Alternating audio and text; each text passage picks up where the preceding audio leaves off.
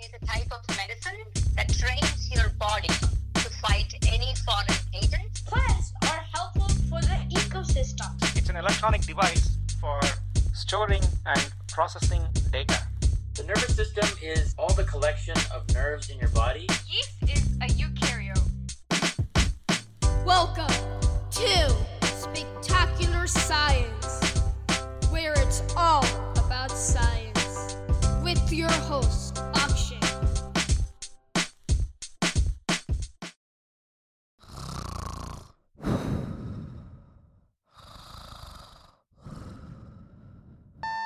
Ah, I'm awake, I'm awake, I'm awake.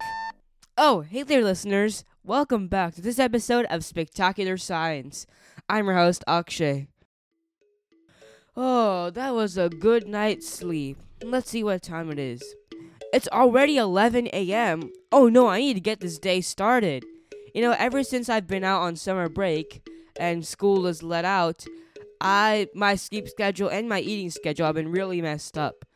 And I learned that it's because of something called circadian rhythm, or your body's internal clock. But I want to learn more about it. Hmm, who should I talk to? Oh, I know. I should talk to Dr. Erin Gibson. Dr. Erin Gibson is a circadian biologist and assistant professor in the Department of Psychiatry and Behavioral Sciences at the Stanford Center for Sleep and Circadian Sciences at Stanford University. She's the great person to talk to because she knows a lot about circadian rhythm, or your body's internal clock, and what role it plays in your lives. Come on, let's go. Hi, Dr. Gibson. Hi, How are you? I'm great. How are you doing? I'm doing great, but the only thing that's not great is my messed up sleep schedule. I'm on summer break right now, and oh, I get a lot of sleep, and I stay up uh, late and then wake up early in the morning, so my sleep schedule is really messed up, and that causes my eating schedule to be messed up as well, which I'm not really that happy about because I love eating. Yep, that those two things can go hand in hand. Yep. So I wanted to talk to you about circadian rhythm, and I know that that's your body's internal clock, but I want to learn more about it from you. Sounds good. All right, let's get started. So, first of all, can you please introduce yourself to the listeners? Yes, I am Dr. Erin Gibson. I am an assistant professor at Stanford University in the Department of Psychiatry and Behavioral Sciences and the Center for Sleep and Circadian uh, Sciences. Wow, nice. So, how'd you get interested in science? I was an a kid who knew I wanted to get into science from the age of eight years old. Um, I oddly told my parents at eight I was going to end up a professor in biology somewhere, um, and just kind of always had a passion for biology and science and asking questions and experimenting. And I was lucky; I actually got to work in a salmonella vaccine lab when I was in high school at Washington University in St. Louis, which is where I, I'm from. Um, so I got the research bug pretty early. And then I fell into neuroscience when I did my undergrad at Duke University. Um, and then I got into uh, circadian rhythms during my PhD um, at University of California, Berkeley, and have sort of carried it on uh, through uh, my career and then my lab sort of now focuses on sort of circadian biology and sleep rhythms and and um, the role that non-neuron cells in the brain so all the cells in your brain that aren't neurons uh, play in regulating um, sleep Whoa, that is so cool. So, let's get started on the questions about circadian rhythm. So, what is circadian rhythm in humans? Yeah, so the circadian system is actually like a hierarchy of little biological clocks. Um, and they start at the level of the cell. So, virtually every cell in your body, from your brain cells to your skin cells to your heart cells, your liver cells, have these little tiny clocks in them. Um, and they are they're created and they function in a 24 hour fashion and they do this through um, you know transcribing genes and creating proteins and then those proteins will actually feed back uh, within the cell and turn off their own production. And so that loop actually takes about 24 hours. So even at the cellular level we have these little 24 hour clocks. And then whole organ systems like whole your liver your heart your skin um, can oscillate on a 24 hour clock because you have a principal brain clock. You have a, ma- a major clock in your brain in a part of the brain called the suprachiasmatic nucleus or the scn for short. And what that brain clock does is it kind of acts like a conductor in the orchestra in an orchestra. So if if you imagine that every cell in your body was a, a, a member of an orchestra playing a different instrument but with the same sheet music and if you let them all just play that music on their own pace it wouldn't sound very good because some people had played a little faster some people a little slower and that's essentially what happens in our cells. They all oscillate on approximately a 24 hour cycle but not exactly and so you need a conductor to send cues to all of those cells to make sure that they stay in phase with one another. And that's essentially what this brain clock does in the SCN is it sends either signal signals throughout the brain and the body either through hormone secretion or through actual neural connections to make sure that those cells everywhere else stay in phase with one another. And then we as organisms can entrain or synchronize all of these clocks in our body to the external environment um, and the 24 hour cycle that we know exists with the light dark schedule here on Earth um, through light dark information. So, light dark information uh, will enter through the eye and it gets also sent to this clock in the brain um, through a, a circuit called the retinohypothalamic tract.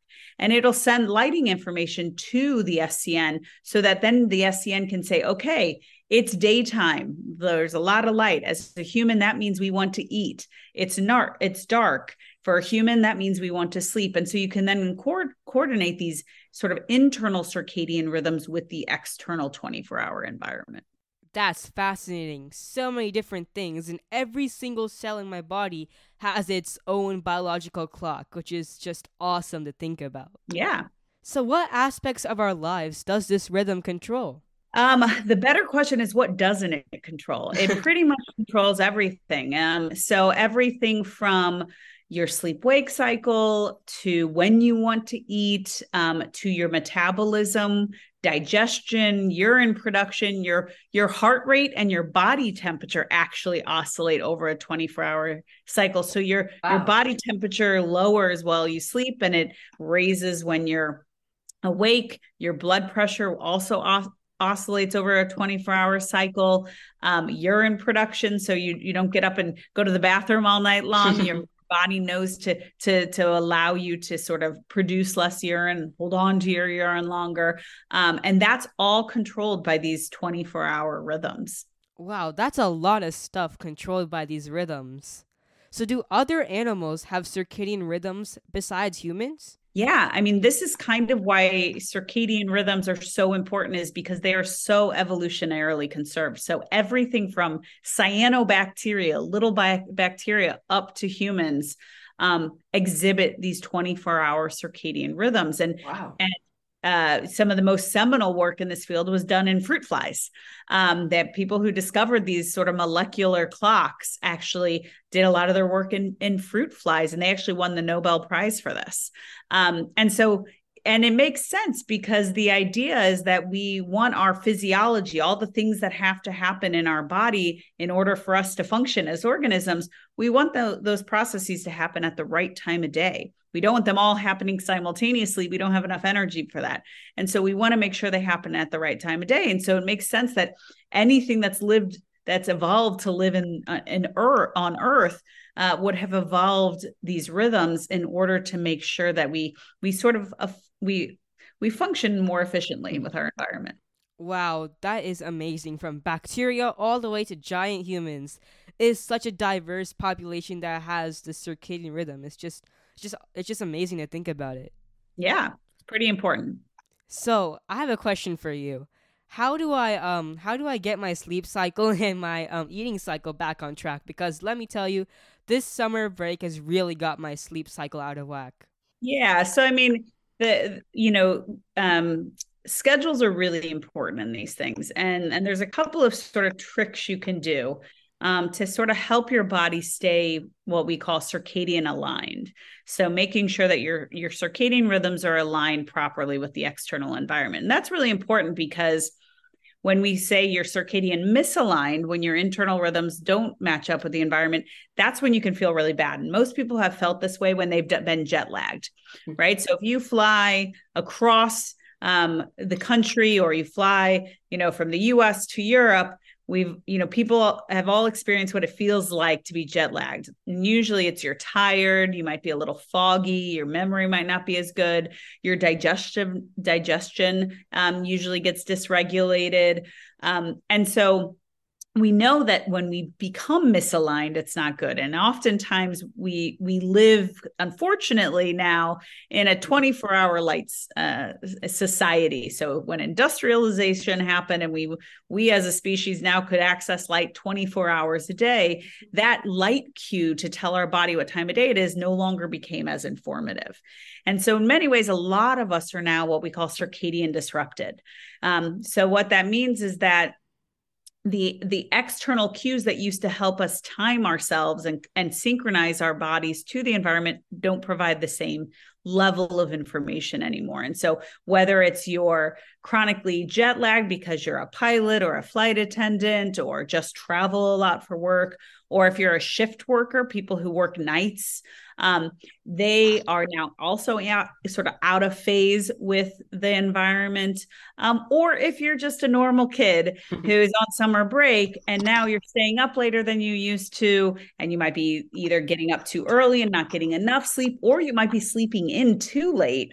Um, all of those things can sort of dysregulate you. And so sort of uh, schedules are really important and that's what we try to to emphasize so trying to go to bed at the same time of day and waking up at the same time of day. Depending on how old you are, the amount of sleep you might differ, but on average, you want somewhere about seven to, to nine hours of sleep, and you want that to be consistent. Some things you can do to help maintain that consistency is getting really bright light in the morning is actually really good for you. Um, so w- most people have heard of melatonin, mm-hmm. um, which is this sleep aid, or it's it's coined as a sleep aid. It's actually not a sleep aid. Um, in humans, we think it's a sleep aid because melatonin is controlled by a circadian clock, and it increases at night and it decreases during the day. But that's also true for a nocturnal species. So, like oh. mice, rats, they also have melatonin high during the dark phase and low during the active phase. But those species are actually active during the dark phase. They, so they're not sleeping when their melatonin is really high. So what melatonin really is is a timing cue. And the reason for that is because light that enters your eye actually inhibits the production of melatonin. And so for if you naturally your melatonin starts rising at night or in the evening and it it increases its its elevation it increases its levels during the dark phase while you're sleeping. But if you were to actually go into the bathroom and turn your light on it would actually suppress melatonin really quick. Oh. and so when you're up really late at night and you're watching tv or you're on your ipad um, that light is actually inhibiting your melatonin from rising properly. Oh no. and so that that that tells your body it messes up the signal to your body about what time of day it is. So, bright light in the morning is really great because it helps to really suppress that melatonin, get you going, activating you um, to get going for the day. So, having bright light in the morning when you first wake up is great. And then trying to minimize light exposure at night so that that melatonin can start elevating and keeping that that that timing cue um, around is really important. So, so things like schedule, bright light in the morning, um, less light at night are all really important things in order to to sort of maintain your circadian health. Wow, those are some great tips. I'm definitely going to use them tonight because I really want to get my sleep schedule back on track. Or else I'm just really tired in the morning and then stay up all night. Yep. So, what advice do you have for kids who are interested in science?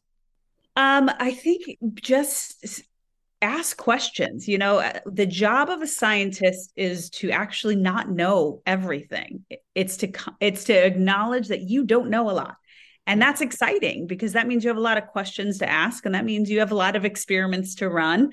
Um, and so being okay with not knowing things and not having the answer is at the heart of being a scientist.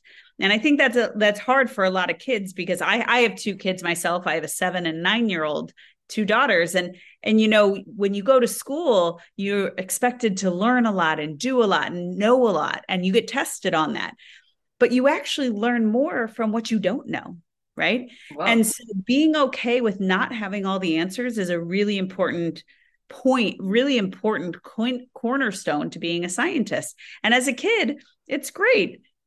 Ask a lot of questions admit you don't know things ask people who might know those answers more kind of like you're doing right now is a really important thing. Um, i think you know there's a lot of opportunity to get involved in science um, science fairs you know a lot of labs at universities will take on high school students who may want to work in a lab for a summer. So reaching out to to professors to see if they have any summer programs is great. Give them some time because it often takes a few months to get get people on board. Um, but those sorts of things are all really important. And the other the other biggest thing about science is failure happens all the time. Experiments fail uh, grants don't get funded um, papers might get rejected from being published um, and that's okay um, it's a normal part of life and knowing that you actually generally learn more from failure than you do from success and so be okay with failure it's part of the process That's some great advice. Thank you so much for talking to me today. I really enjoyed it and I learned so much about circadian rhythm and how it works. I'm again gonna use those tips for tonight because it'll really help me.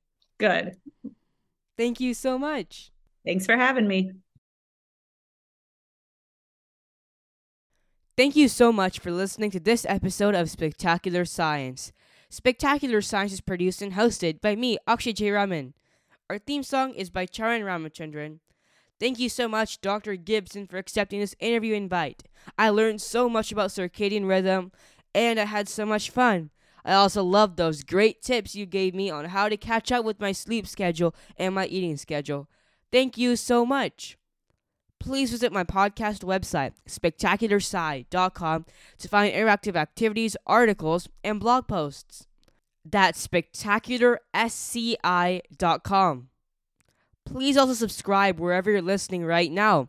It really encourages me to keep making new episodes and supports the show, and it also keeps you up to date on all the episodes that are going to be released.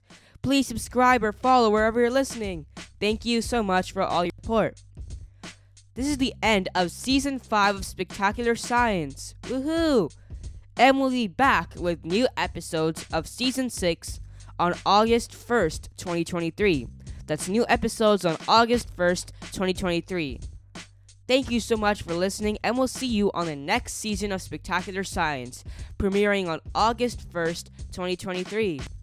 In the meanwhile, you can stay up to date with our YouTube channel and subscribe. We'll be posting interactive and DIY experiments that you can do at home. Follow our YouTube channel and subscribe for more. Thank you so much for listening to this episode, and we'll see you on the next season on August 1st, 2023. Keep thinking about science.